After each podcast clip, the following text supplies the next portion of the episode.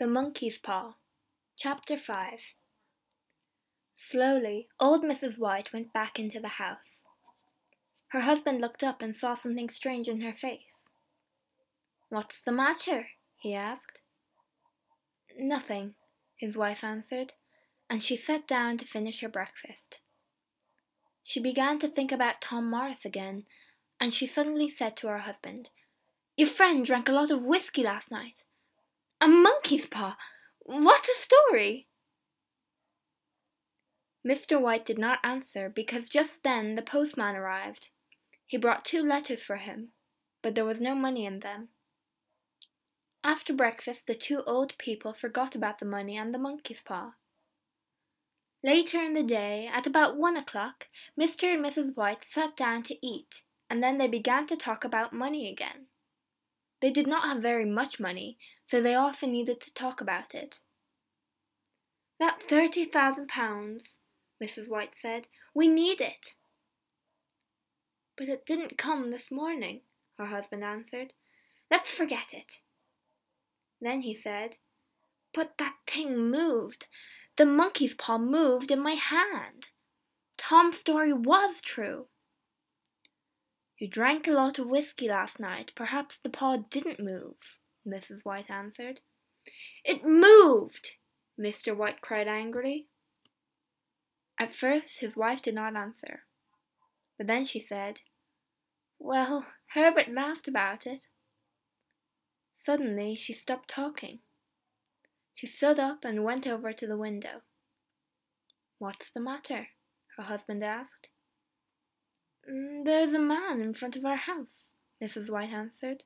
He's a stranger, very tall and well dressed. He's looking at our house. Oh no, oh, it's okay, he's going away. Come and sit down and finish eating, Mr. White said. The old woman did not listen to her husband. He's not going away, she went on. He's coming back. I don't know him. He's a stranger. Yes, he's very well dressed. Suddenly Mrs. White stopped. She was very excited. He's coming to the door. Perhaps he's bringing the money. And she ran out of the room to open the front door. The tall, well dressed stranger stood there. For a minute he said nothing.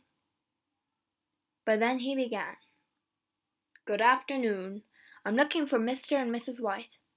Well, I'm Mrs. White, the old woman answered. What can I do for you? At first the stranger did not answer, but then he said, Mrs. White, I'm from Maw and Meggins.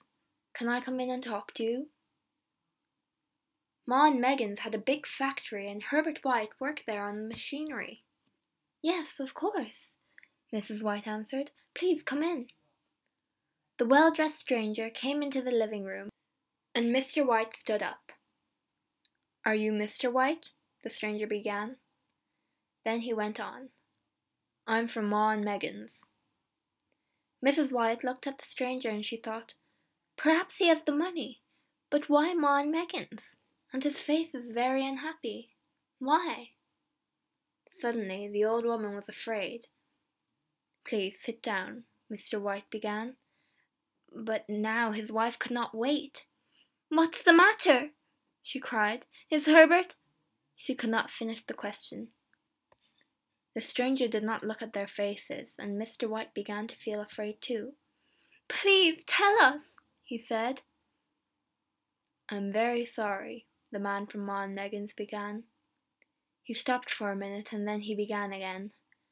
I'm very sorry, but this morning there was an accident at the factory.